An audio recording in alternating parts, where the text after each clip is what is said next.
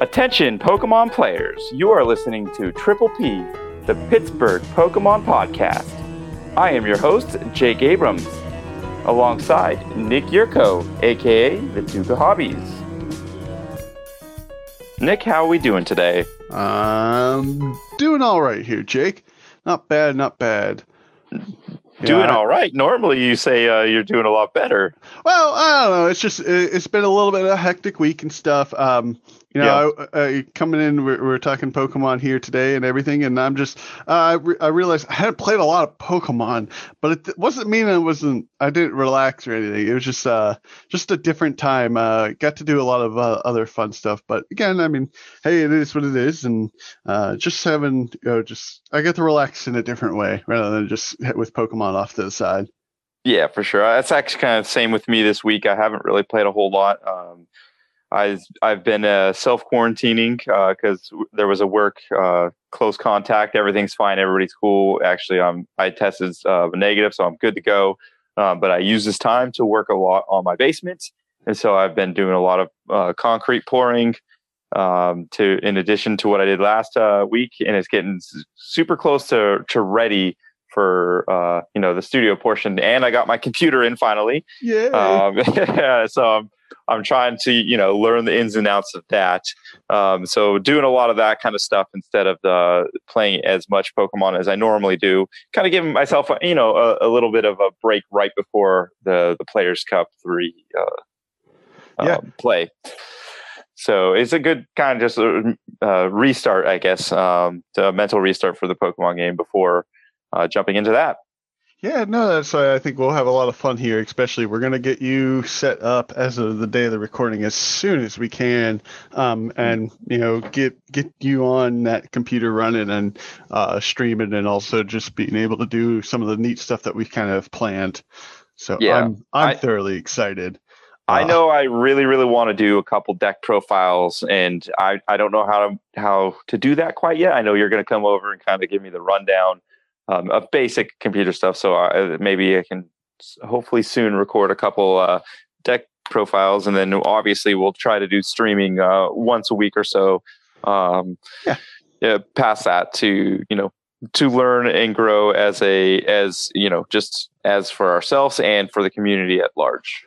Right. I really enjoyed our latest practice session that we did. That was actually a lot of fun. And I'm just glad Chuck was able to join us for that too, because that was a neat way to learn. I think we all learned a lot during that, and just also good stream testing too. So, and I hope the viewers enjoyed that also. We look forward to doing more of that in the future. Yep. And if like we say all the time, if there's anything you guys want us to do, spotlight or just changes in how we do our podcasts or any of the videos in the future, just let us know. We'll be more than happy to take those into consideration for sure. Yeah, hit us up on Twitter. Reach us out on the Discord channel. Again, we're always looking for feedback. We're always looking for ways to improve. And so we just want to make this listening time most beneficial for everyone that actually is listening. So again, we thank you, and we wanted to improve for Yens. Definitely. And before we get to our guest for the day, I think it's good time just kind of jump into the Whimsy Watch and just dive in from the last week of tournament play and see how that went. Hello, Chuck here with another exciting Whimsy Watch after a thrilling week of online play. Let's get right at it. We're going to look at the Hexter number 20 first. This started out hot, 194 players. It was won by an Elwint 1999 with a Centiskorch. Sorry, I don't have a real name, just the screen name there. The meta was just as hot. Centiskorch was at 13%, taking the top dog. ADP was just behind it, also at 13%, but a little lower percentage. And then Eternatus and Pikarom at 11% at this tournament. So let's move to later in the week at the Chill number 16. This gets the crown for the most attendance with 203 players. It was won by Yosef Gad with Eternatus. The meta broke down as follows here. Eternatus took the top spot with 13%, about 13.5. ADP came in around closer to 13% as well. And then Centiskorch finished at 12%. and Pikarom at 10%. So the big thing I saw, there was a significant drop in Pikarom play this week with kind of that drop in percentage. It all moved in Eternatus' favor. So as Pika dropped about 3%, Eternatus went up 3%. And Centiskorch, I think, is starting to win over the Bocephalon players because it also creeped higher in percentage of play, while Bocephalon players, the meta share keeps dropping a little bit. Now, we also had our first ADP banned Limitless tournament. It was won with a Pikarom deck piloted by a Magnichu. Featured a heavy Pikarom, Eternatus, and Centiskorch meta. Though I did see an increaser in one prizers of the likes of Mad Party, Excadrill, multiple different control archetypes, and also a Spirit Tomb and Dawn fan, which our good fan Dan Count the Money took to top 16. So this is obviously still going to continue through the rest of January, so we're going to keep another watch on this to see how it kind of shakes up. Now, it wouldn't be a Whimsy Watch if I didn't call out Ukes, aka Tristan Bennett, for winning the Coffee Cup with a good old Whimsicott GX and Porygon Z. So, good on Tristan, way to keep the Whimsicott alive. Now, that's going to be all for this week. Be sure to follow us at Watch Whimsy on the Twitter sphere. And back to you guys.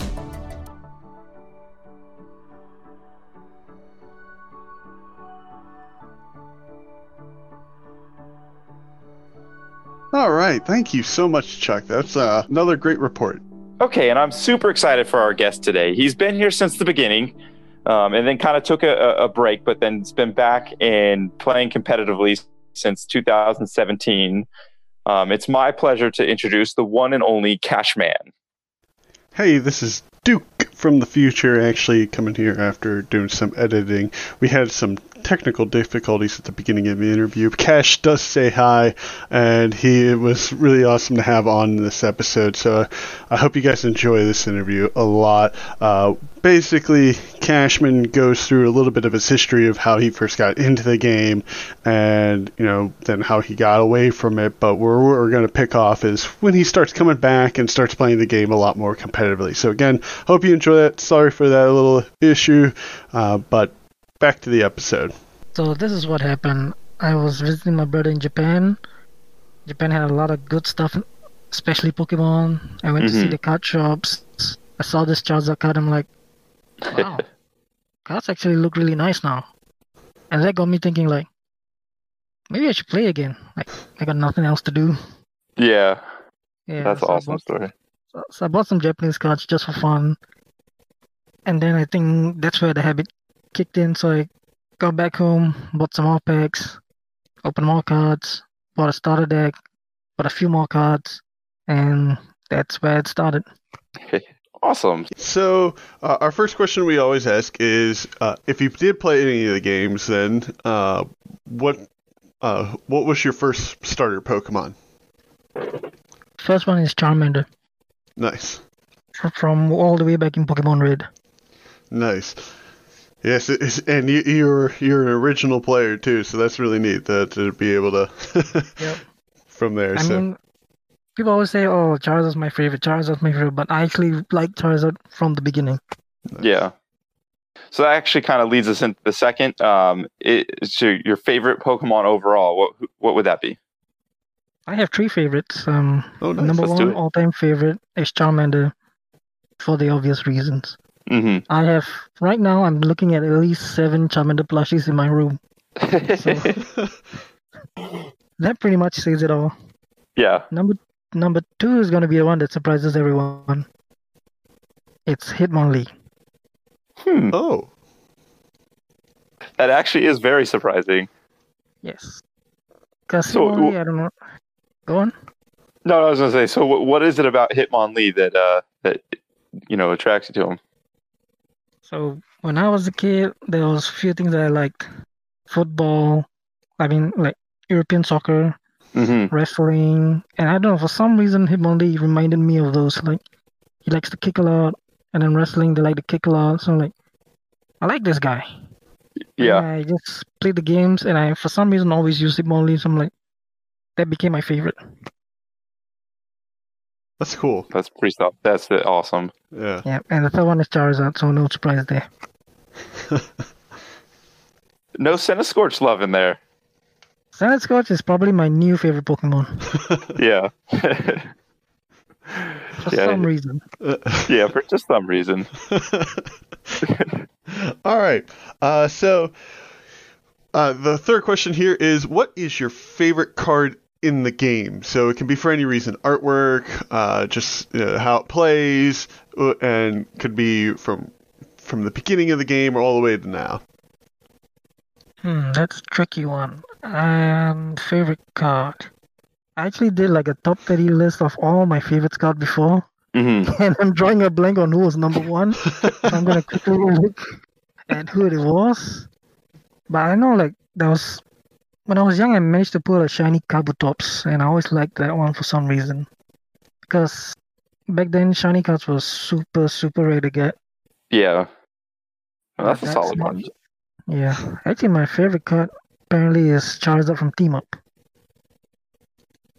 Oh, yeah, that was my favorite card. Yep.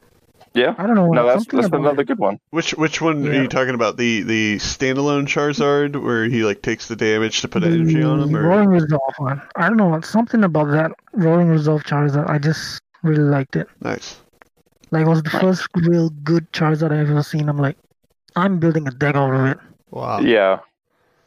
Yeah, Charizard's always been very collectible, but never really super competitive. Yeah, so... This was the first one, and I managed to win at least $300 from playing it. Nice. Wow. Oh, that's a solid one. So okay, so... Good deck. Yeah. Yeah, definitely. I remember playing against it when I first started, and it wrecked my day quite often, so... no, it's a solid deck for sure. Yeah, if that was the second one, I would say Hitmonlee from Fossil, because I made a deck out of it. Yeah. Okay, so then going into the last question, what's the card that you find the worst for the game, or the card that you hate the most for the game of Pokemon? Crushing Hammer. I'm joking. Oh, no! No, I do hate Crushing Hammer. I really hate Crushing Hammer. I understand why it's there. You know, it's to stop ADP and all that stuff. Mm-hmm. I still hate it. But the one I hate the most will probably be Marnie, I guess. Huh. Yeah. Okay. I don't know, because every time you try to build up, like, a couple of combo of cards, they just play Marnie, you get stuck, and you just lose. Yeah. Yeah, that's happened many, many times to me. Yeah. So I hate that card more than anything else. Sometimes for me it happens where you play it and you're forced to play because you have one card and they only have one card, but you have nothing else you can do and you desperately need. You have to throw them on. Yeah, exactly. So it's always a bad feeling when that happens in my mind. And then sometimes you get stuck and they get everything. Right. Yep. Right. It only takes that one card for them to get that really starts their train, and if you give it to them, it's always a bad feeling. Especially when you use your own supporter, you get and you give them the whole nuts, and that's the worst feeling in the world. Yep. Yeah. Awesome. So okay, cool. Now we'll decide. We have a few other questions that aren't part of our norm. But, I think the number one thing is, what inspired you to actually start playing competitively? I know you kind of went into the whole, PTCGO kind of got you back into the game. But, recently you've been doing a lot of tournaments online with, all those, the community-run tournaments. What kind of got you into that, heavily? As in competitively? Yes. So, when I started off, I just played in locals just for fun because I enjoyed playing the game. So I just played for fun. And then I played some more.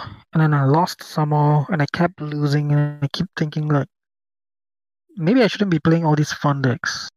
Mm-hmm. So one of my friends told me, if you really want to start playing well, why not play seriously? Get some cards.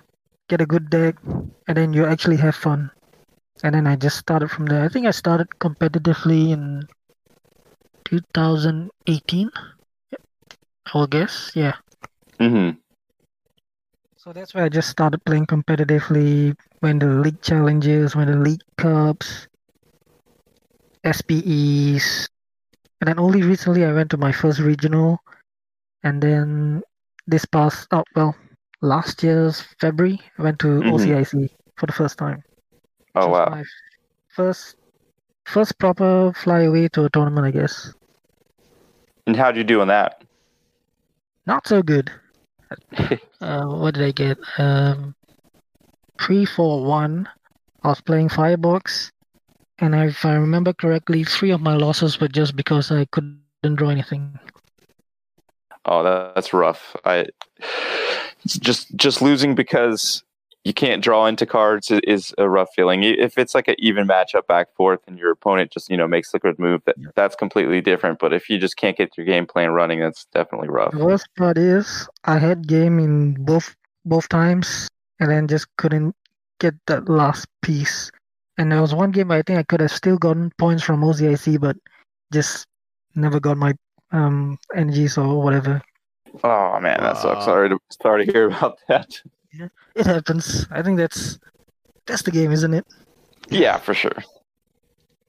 Okay, but recently you've been playing all these online tournaments and really shredding it up. So what kind of turned that switch for you, where you were, attending all these events, either IRL or online, but now you're seeing a lot of success. So was there a key moment that just kind of switched for you in your brain, or got you, to start, just really seeing success? Was there like a moment that you can remember that was a transition for you?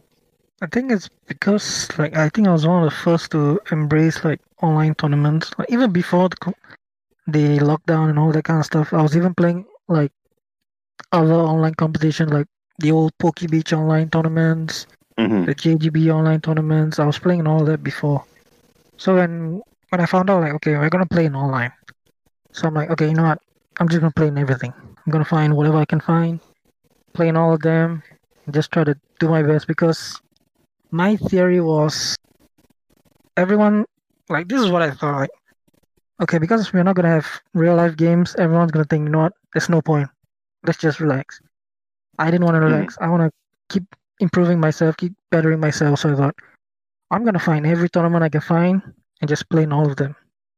And because, this isn't local, so I'll get to play against American players, Brazilian players, Japanese players, Chilean players, you name it, they're all there. So I thought, this is a good chance to play against players that I'll probably never ever get to play, and learn from them and just try to keep bettering myself.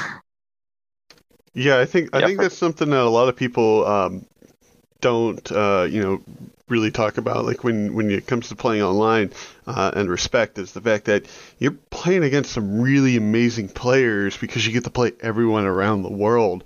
Most events, if you go and you win an event, again, it might just be more locally, or it's just going to be in a few states. Not everyone has that luxury to travel around, but that's one of my favorite parts about TCGO, or PTCGO, sorry, is the fact that it's anyone and everyone. So that is such a really neat thing in my mind all the time. Exactly. Like you just said there, not a lot of people get to travel around. That was my problem. I couldn't travel around. I couldn't go to Thailand, or couldn't go to Indonesia for all these SPEs, because I just didn't have money to travel. So this was great for me, because I didn't have to travel around and I get to play against all the good players. Why not? And you did mention what was the switch? I think there was... I think it was one of the earlier Hexters. Oh, no, wait, no. That was a Sunday Open. I was just playing Firebox. I didn't do so well in all the 4 Limitless qualifiers. So I thought, what am I doing? So I just kept training, testing, need to find something. And then there was one Sunday Open where I went 6-0 at the start. So I'm like, oh, actually, maybe I am good. And then I got donked in top cut. But then I went and tried again the next week. And I managed to get myself in top cut again. I think it was 5-1 score. I'm like, 2 top cuts in a row. Okay, maybe I can do this. And then I 2 weeks later, and I got top card again. So I thought, okay, I think I can do this. So you talk about training and practicing. Like, what were some of the things that you were working on in your training? Like, for me, I know what's my weakness. My main weakness is I never really price check. I never really look at what's around me. As in some stuff you might just miss up if you don't check the discount. Like, let's say they have all their boss gone, and maybe there's a way where you can win by just bossing something up. Then they don't have switch or anything. Just keep track, keep the thing stuck on in the active, and you can just win from there. I used to do this thing where I just didn't check anything, so I just okay, if you have it, have it. And then I can't remember who I watched from, and then they say you should be checking it. So that's why I just, especially Danny Altavilla, there was one match I played against him, did you see my discount? I'm like, yeah. It's you could have done this and that. I'm like, oh, right. Yeah. Yeah, so just learn from that. And then go on. No, I was just saying a lot of it is definitely just in those little details that make the difference from a win or a loss right there. So definitely that's one thing to consider is the discard stuff. So exactly, because sometimes people have this narrow-mindedness, I have to win it this way, I have to win it this way, I have to win it this way. When actually you can maybe try something else, get something stuck, or make another play where they don't have an answer, and that might be your route to victory. So I'm that's how I try to look at everything, look at the board state, look at what I can do, and just try to make the best play possible. Then the other thing, my biggest problem, I think, is just sequencing. That's been my biggest issue. Knowing what to discard, knowing what to do, when to draw this, when to play this, when to do this, when to do that. And I won't say I've perfected it. I'm still learning, but yeah. Yeah, I mean, it's amazing how a little change in a sequence, playing one card off, can actually make or break a match sometimes. So yes, I used to do this stupid thing where I'll just giant half before I do Stellar Wish, and then cause I'm thinking, okay, if I take two cards out, I can maybe find my Welder. But then someone told me no, you should always Stellar Wish first, because if you find it, then you can use your fires, and you can use whatever. Then you can use, I don't know, Day, whatever. So even that small minor detail, I'm oh, I didn't even think of it. So that really changed for me. So just even the smallest thing, okay, try to do it that way. Yeah. Huh. For sure. So, okay, so now, we all know in senior success online, you're killing it out there. And the deck that you're mainly doing it with is the Centiskorch list with your Jirachi, your Dedenes, and Crobats. What made you gravitate towards that deck? So, like I mentioned earlier, I used to play Firebox a lot, and that was my deck. I absolutely love playing Firebox. And if you look at Limitless, I have one entry on there. Singapore SPE top 8 Firebox. So, I don't know. I mean, my favorite Pokemon is Charmander, so I guess fire is something. Yeah. Yeah. So I was the first time I saw Centiskorch VMAX, I read it. I'm like, this could be good, this could be bad. And then I just practiced a little bit with it. I'm like, actually, this could be good, because Firebox just couldn't match up with VMAXs. So I need to find something that could. And the answer was this Centiskorch. Yeah, for sure. He hits like a truck when he gets going, and he can get to that one-shot point mid to late game, and it can really just be the difference maker right there. Yeah, but he has no damage cap, which is the perfect thing. Yes. It seems like fire usually has that no damage cap thing, just kind of Blacephalon doesn't really have one, or Centiskorch, or any of these other ones in the past, like the Charizard we were talking about. Yeah. So no, it seems like a very aggressive type, and very good archetype. So I can see why you jumped to that archetype for sure. always have this weird illusion that, oh, welder decks are easy. Just find your welders. You'll do well. I can tell you, Centiskorch is not the easiest deck to play. For sure. So, like, once I seen yourself and Thomas having success with this list recently, I kind of like, okay, I want to jump on this, Centiskorch list. And yeah, sure, I did win, some games here and there, but it was not the easiest. And like my sequencing wasn't 100% correct either. You're talking about Jirachi and when to Stellar Wish compared to Hearth and before Dede and stuff like that. So there are a lot of times where if you don't know what you're doing, you can definitely just lose out right there. So, like some people, they'll see like these bad hands, like they'll maybe start with Elder Gods and maybe nothing in one quick ball, and then they'll think, well, I just lose. What can I do? Mm-hmm. So every bad hand, I just keep trying to learn, like, okay, maybe I can do this. Maybe I can look for Jirachi, find another route, maybe play a Crobat, try to set up from there. Maybe if I get a Bird Keeper, I can try this, I can try that. Like, even if I get a bad hand, I'm still trying to make sure I make the best use of it.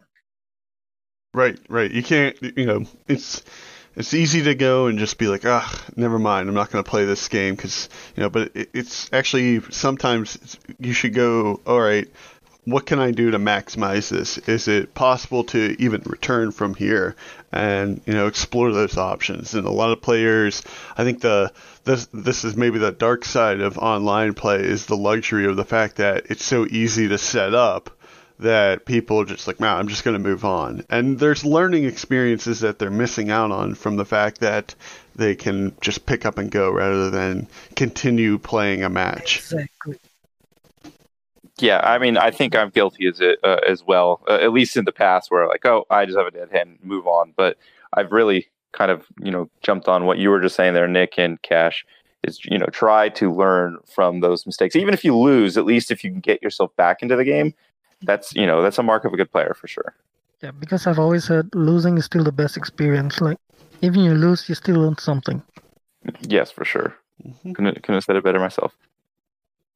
Okay, so now that we've talked about, you've jumped onto this Centiskorch list and you're doing well.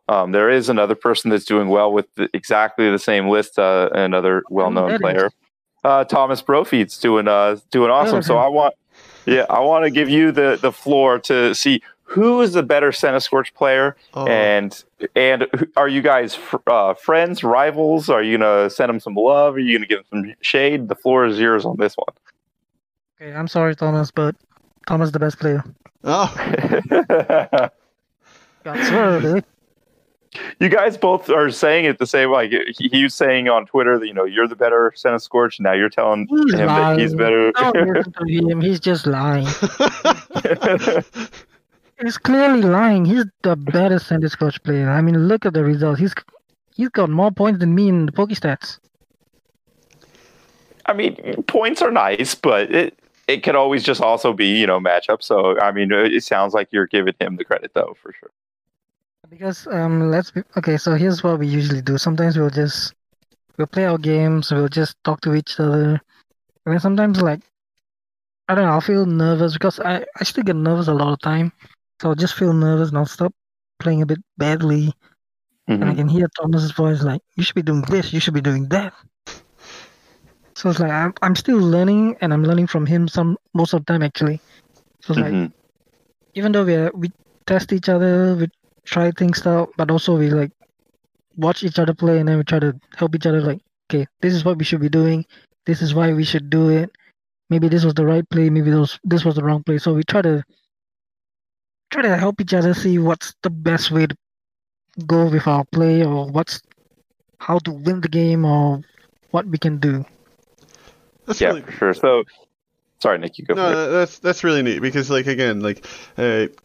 Pokemon has always been so friendly, and before I got into the game, like I've heard the horror stories of trading card game players and how they can be mean and stuff to each other. But again, I I haven't seen that in Pokemon, to be honest with you, and like even hearing you guys just be like, yeah, we talk things out through into each other, it's just nice because it's like, yeah, that's what we do. We make sure we're not, you know, we're helping each other out as much as possible. So kind of there's probably some negativities somewhere, some dramas, but I just try to stay well away from everything. I'm just here to have fun, play the game I love, and because of this online tournaments, I've actually made a lot of friends from it, like Thomas, everyone. There's too many people to name, honestly, but I've made a lot of friends. Yeah. So you're saying that you and Thomas are friends and more of teammates, not rivals. No, we're not rivals. Let's be honest. Yeah. Like, he's the one person where if I'm not too sure what I want to do in a deck, like, I'll ask him first. And if I have this group, I'll just ask Thomas if I'm not sure. If it's not Thomas, I'll ask Tate Whitesell or Mr. Celio himself, Luke Morrison. I'll just ask for their advice. That's cool. For sure. Every single one of those top players are always, at least in my experience, willing to, you know, give their input and advice, and not try to just push you away and like, oh, I don't care about you or anything. So it's never been like that, at least in my experience. Yeah, same. Because I got to play against like some top players like Zach Lesage, Danny Altavilla, and sometimes like I misplayed against them, so I'll just ask them like, should I have done this? Should I have done that? And every time they came back to me and said, yeah, you should try to do this. You should try to do that. Like, the guys I've spoken to, they're really helpful, so I really appreciate all of them.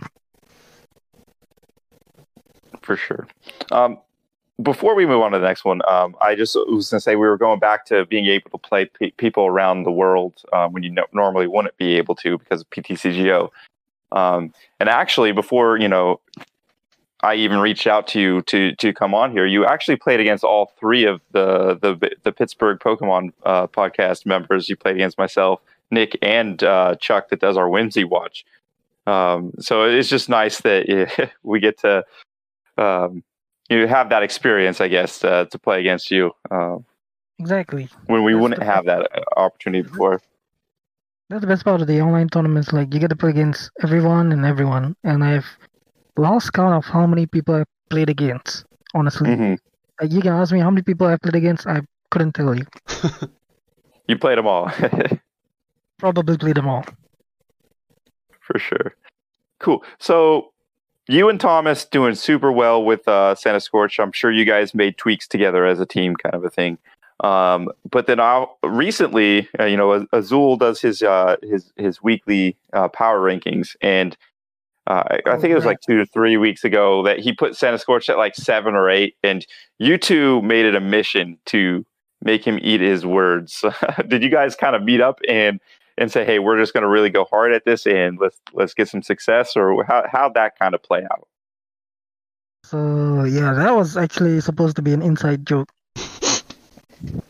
So we saw the ranking. I don't know if I saw it first or Thomas saw it first or one of our good friends, Dave Davros, he saw it first, but someone said, did you see Azul's ranking? So I went straight away, looked at it. I'm like, wait, hang on a minute. Why is Centiskorch 7th? Yeah. And the best part is, he showcased our list, and he said, this list is bad. I don't like playing this. And I'm thinking, okay. We just got two of us just got top cut in Sunday Open. I think Thomas got 4th the day before, and I won the Hexter like 2 weeks before and got 2nd. I think that week itself. So I'm like, wait a minute. Yeah. Why are we 7? I think it was Channel Fireball that said, RIP Centiskorch.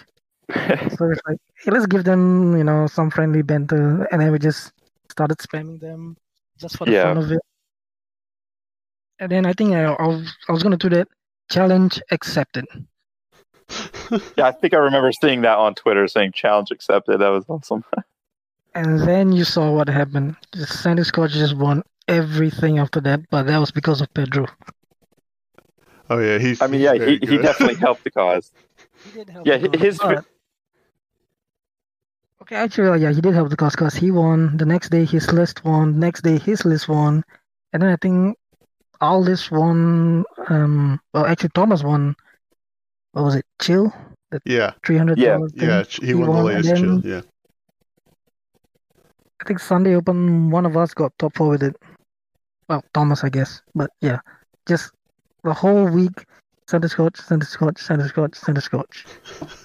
And then it came out, we never doubted Centiskorch. I'm like, yeah, you did. That's all friendly banter, honestly. Yeah, for sure. Yeah, I know there was no like real bad blood there, but it's just kind of funny that it's just funny that somebody like Azul would say that, and then everybody in the community tried to, you know, to prove a point that it's still good. And now, now Centiskorch is literally everywhere on the ladder. Yeah, I do apologize for that. No, no, it's fine. So actually, that brings up a good point, though. Pedro was playing Centiskorch, and it's kind of a completely different type of build with the whole Cell Valley with the disc reload. Have you tried that version out? And what do you think of that version compared to your guys'? Here's the thing. I actually tested Cell Valley out like 2 or 3 weeks ago just for fun, because I kept thinking, how do I beat Pikarom with all their switch and their Stam and Marnie stuff? So I thought, let me try Cell Valley. And it didn't really help me that much, so I didn't really think about it at all. Huh. So now Pedro wins the tournament, so I'm like, okay, let me try his list out. I didn't like it at all, so I, after 5 games, I just deleted it and just went back to my list. Yeah, it's fair. I think they're both very solid, but especially if you have so many reps with your specific build, that is definitely the right call. Yeah, they're both equally good, but because I played more with the Nats version, I'm more familiar with that. And I just prefer having to build up one stage one rather than 2 stage ones. Yeah. And that's kind of funny that you said that you used it and you didn't quite like it with the Savali. The other day we were testing out Centiskorch online too, and I kind of made a tech with the Swablu Altaria line, just a 1-1 kind of like a stall version. Like if you were playing against Pikarom and you were behind, you can just throw it in there.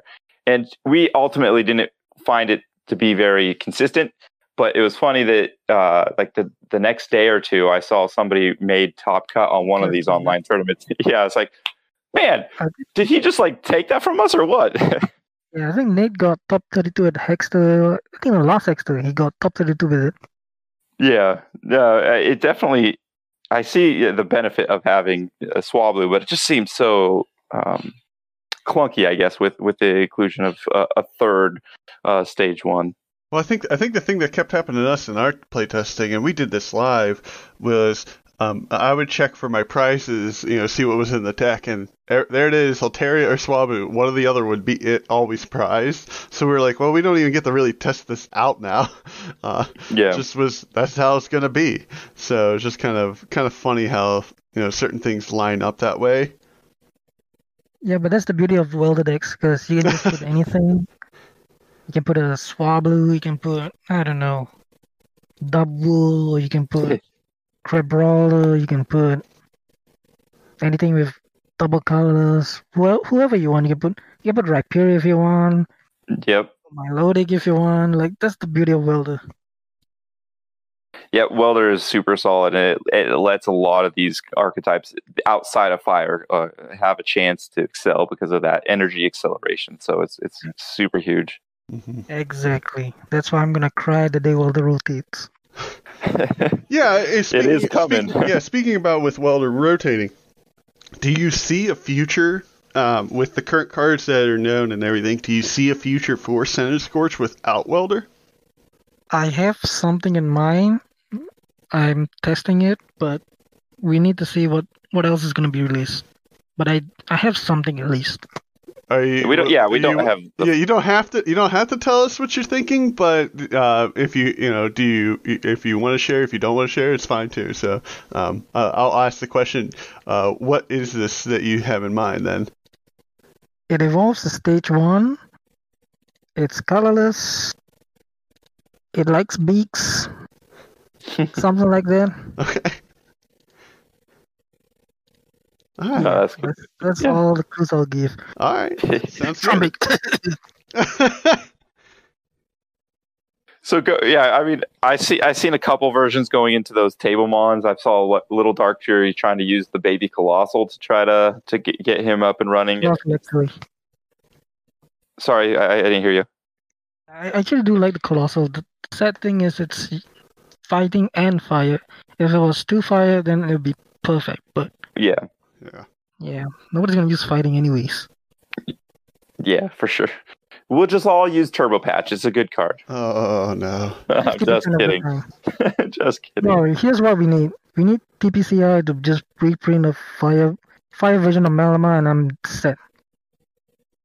Of which card? Yeah. Malamar. Oh, yeah. Fire version. Okay, hey, Cash. So, with Players Cup 3, you know, what are your initial thoughts on it? You're not actually able to participate in it, you know. Yes, sir. I am not able to participate because I live in a continent called Asia. Yeah. You know, has there been any talks in your area of the world where you're like... Not at all. Really? Like, nothing about, like, just... Nothing. Like, not even like, hey, why aren't we involved? I've asked them a lot of time and I've been ignored all the time. Wow. That's crazy. That's so sad. I think that was one of the first, you know, when we first interviewed Atrocious Shake way back now, and he brought that up to our attention. Jake and I didn't know that was a thing, and you know, we went from being like, wow, Players Cup 3, so cool, everything, and then no one, you know, like a whole regions of people just eliminated from even participating. I'm just surprised. So, I'm just probably surprised. Some of the better players, right? Yeah. So this is what I heard. The main reason we're not in it is because we cannot get the reward, which is you get You get to go to the IC, like a trip to IC, I think. Yeah, you get a travel voucher. Yeah. So because in Asia we have a new qualifying system, so even if we go to an IC, we won't score any points. We're just there just to win money. That's it. Because we're not officially on the TPCI anymore. So that's the reasoning I heard. I don't know if it's official, but that's what I heard. Well, that's unfortunate. So I actually want to make it better for you. And I know this is not much because you can't participate, and participation is like the big part that you're, you know, missing out on. But if I make cut again, because I made cut last time, if I make cut again, I will give you a deck box and sleeves of Players Cups because I find it a shame. It is a shame that players like yourself can't do it when you're such a big part of this community, and that's just a little thing that we could do. Yeah, for me it's fine, honestly. Like the game will just keep moving on with or without us, so there's nothing much I can do about it. Like, I'm still happy to test with any of my friends who want to test for it. Like, I'll help anyone out with it. I'm just going to be sitting there watching everyone play. I'm like, yeah, you go. Have fun. Exactly. And you're there for moral support. And that's awesome of you to even, like, reach out and help your inner circle of friends in the game. But, like I said, it's a crying shame for somebody that, you know, of your stature in our game to not even be able to participate. So yeah, if I do well, I feel that it's our duty to you know, make it right in some kind of way. You don't have to do that. I know I don't have to. Yeah. My other theory is I think TPCI is just scared of us. Just think of all the Japanese players we have. Right. One of them will surely win. And then we look to Malaysia. They've got Colin Tang, they've got Malik. They're all great players. Go to Singapore. Oh my god. We've got Kristen, Clive. Too many to name, honestly. Yeah. Yeah, it would mean more to even anybody in the States or anywhere around the world if you ended up winning this. Say, hey, you can kind of truly say you're a world champion if you included all the Asias and we're able to play against these guys because it means just that much more, you know? Yep. Yeah, I mean, that's the thing. Like, I like the fact that it felt worldwide, but in truth, it's like, here's a portion that we're not counting for. You know, I really wish, you know, they would just think, you know, obviously there's understandably certain circumstances and everything, but at least give you guys your own if they're going to, you know, cut you out, not just leave you in the dust, which is kind of a shame. Yep. Yeah, for sure. That's how the world works. You can't always get everything. That's true. That is true. I mean, we can't play, the juniors can't play, the seniors can't play, so there's a whole group of us that are just like, yeah, have fun. We'll just sit here doing nothing. Woohoo! Well, I also think it's a testament to then the community as a whole. You know, Limitless, Chill, all these Hexter, all these tournaments that are out there, you know, that are inclusive, and the fact that everyone's getting to play, everyone's getting to participate. You know, again, you know, we've seen this in other games, especially during this time. It's amazing, and it's so neat that we do get to have that involvement as a group. And I don't think without that, you know, the game would be as growing as it is right now, you know, because there's been a huge number of players who've gotten in on it and during 2020, and I know there's multiple factors there. Too many.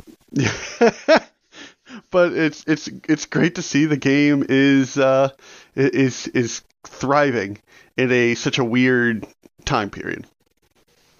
Because here's the thing, like the first Hexter's Hexter's one of the bigger one right now. One of the first Hexters I played, like, there was only about 15 of us.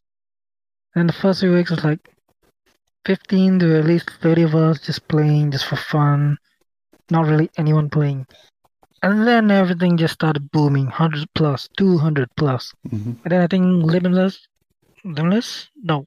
Yeah, they did have 400 people registered just for a weekly. That's it.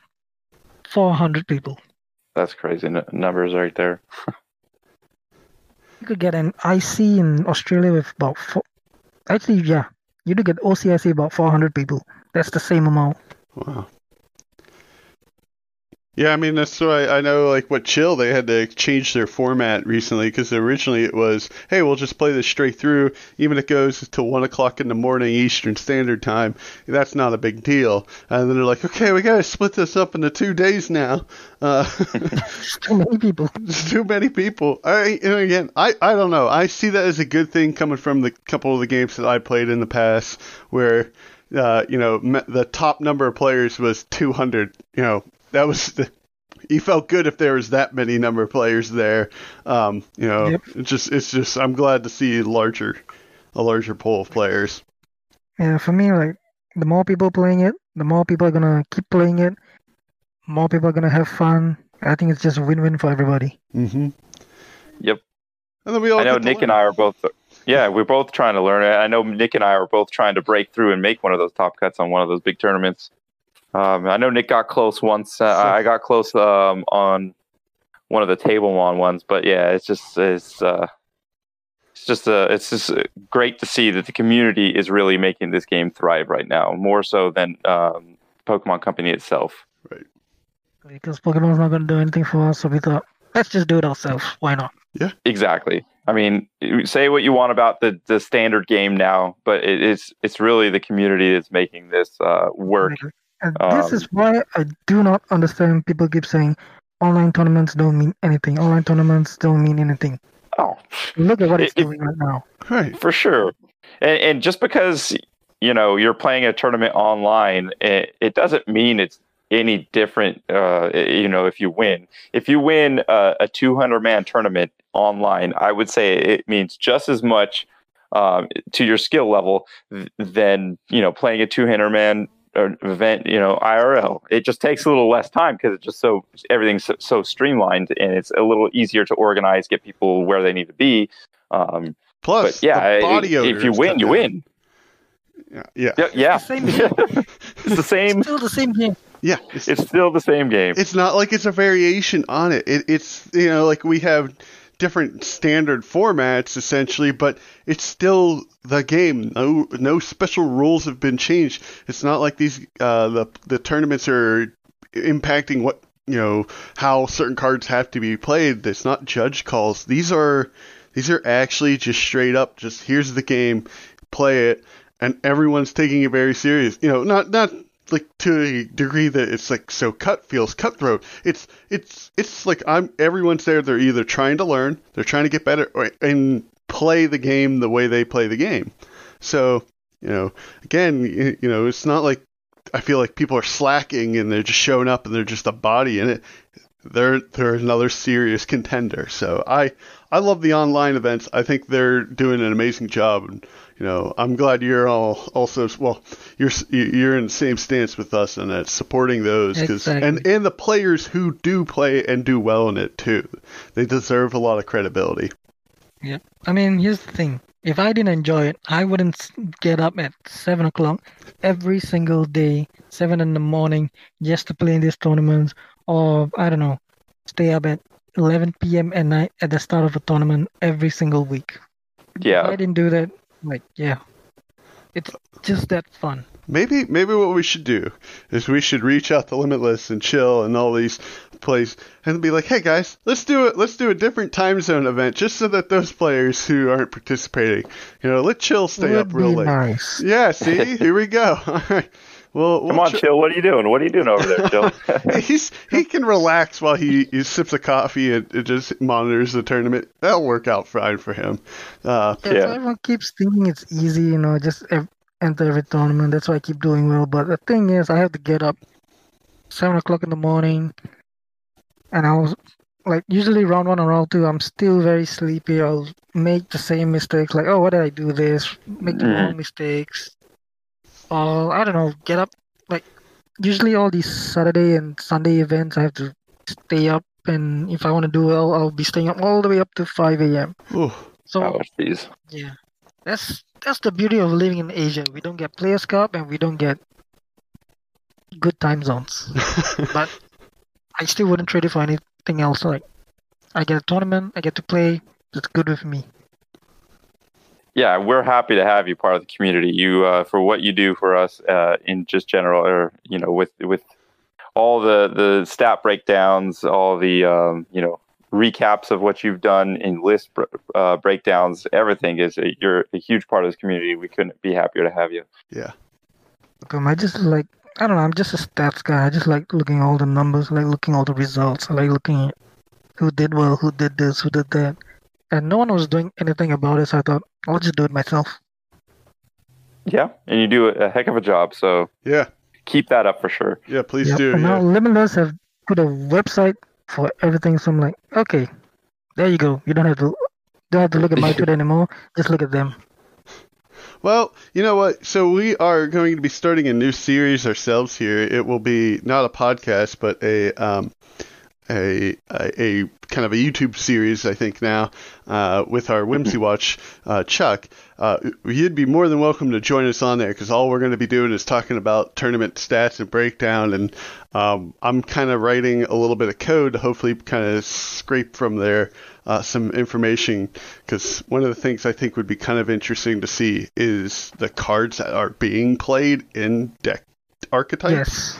And from a week-to-week basis and seeing in those tournaments, like, if we could see, like, okay, Pikarom, for some reason, hammers are up 5%. Now they're all running 4 hammers, or why did they go down? I think those would be kind of interesting things to kind of look at and trends on that end, so.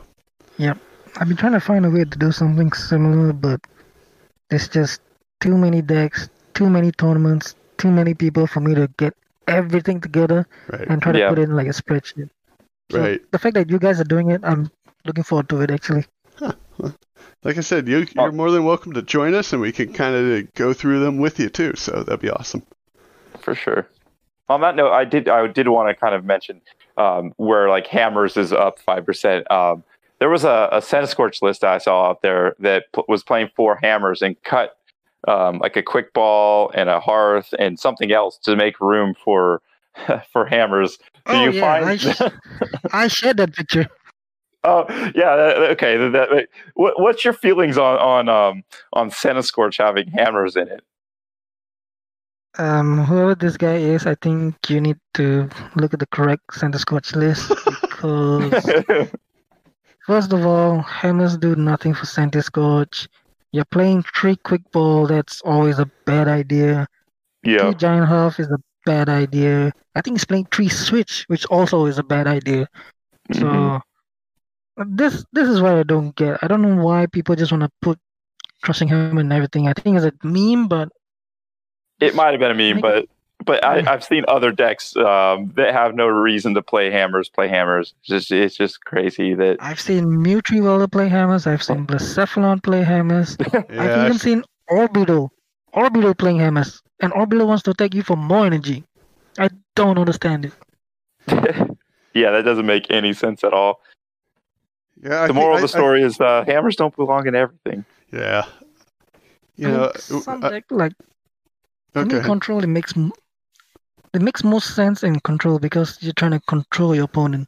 Mm-hmm. Like for in that regard, I'm like, yeah, play the hammers. Pikarom, I can see why, because Eternatus is a bad matchup, ADP is a bad matchup, so hammers kind of help them in that matchup. Yeah. But then in Centiskorch, like, what's that gonna help you? Just make your deck consistent. So yeah, it's taking the consistency. Yeah. Like, you play 3 Quick Wall, you're gonna dead draw. Yeah. For sure. So many of these weird lists, I keep questioning myself, like, why? Why do people do this? Keep the meme alive, I guess. Yes. I mean, we're all here to have fun anyways, right? Yeah. For sure. All right, so, Cash, a lot of people know who you are. They hear your name. They obviously seen you in the top of the tournament boards. But where can other players find you? Where can other players find you? Plug away here. We like to give all of our guests a chance to, give everyone a chance to find you. That way, if they want to contact you, or if you're creating any content, go right ahead. Yes, just my Twitter, I guess, Cashman27. That's where I post all the results, all my decks. I was just about to post one right now, also. I guess everything is just there. I have a YouTube, but that's nothing, so nobody cares about that one. I'm streaming some games, but I'm just streaming for the fun of it, so you don't have to follow that. So yeah, it's just mostly Twitter. That's about it. Awesome. All right. So again, thank you so much, Jake. Or real quick before, do you have any other questions you want to ask him? Or no, I think that's it. Awesome. All right, yeah. So thank you again for joining us today. We really appreciate, especially with the time zone difference, you staying up and talking to us here about this game and going through some of your cards. Everything is a time zone difference for me. I'm telling you, we're just gonna start chatting for Chill, hashtag Chill Series 17, make it, or whatever number they're on, change the time zone. No, because the thing is, if you change the time zone, everyone's gonna miss it. So I'm like, let's cater to everybody else. But then again, I can't join Chill 17 sadly because I'm actually packing up to go for my army training tomorrow morning. Oh yeah, okay. So you're gonna be away from PTCGO Pro, man. So what are we gonna do without Cash for 2 weeks? It's have crazy. A chance to get in That's the top the fun cut. Part. I get to see what happens when I'm not around. Well, hopefully we could make you proud. I know I'm gonna try to start rocking some Centiskorch lately on some of these tournaments. I mean, play whatever makes you happy. Honestly, I'm just happy to support everyone. Even if you like Centiskorch or if you're Logan McKay and call it theme deck, it's all good. Theme deck without a supporter. An Oli Hop. Oli Hop in Centiskorch. I mean, Hop is good sometimes, I guess.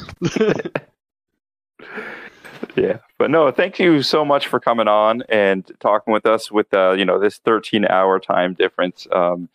It's just super awesome to get to talk to you and have you part of our guests lineup here. I'm just always happy to talk about Pokemon, honestly, and meet more friends. Just share the love, honestly. So thank you for having me. Yep, no problem. Anytime. All right, so I think that's going to do it for us here today, and I will hit stop recording. Thank you again for listening to the Triple P Podcast. You can follow us on Twitter at PitPokePod. You can join our Facebook group and Discord server to play and chat all things Pokemon. check out our YouTube channel, and we stream openings, matches, and events on twitch.tv/PittsburghPokemonPodcast.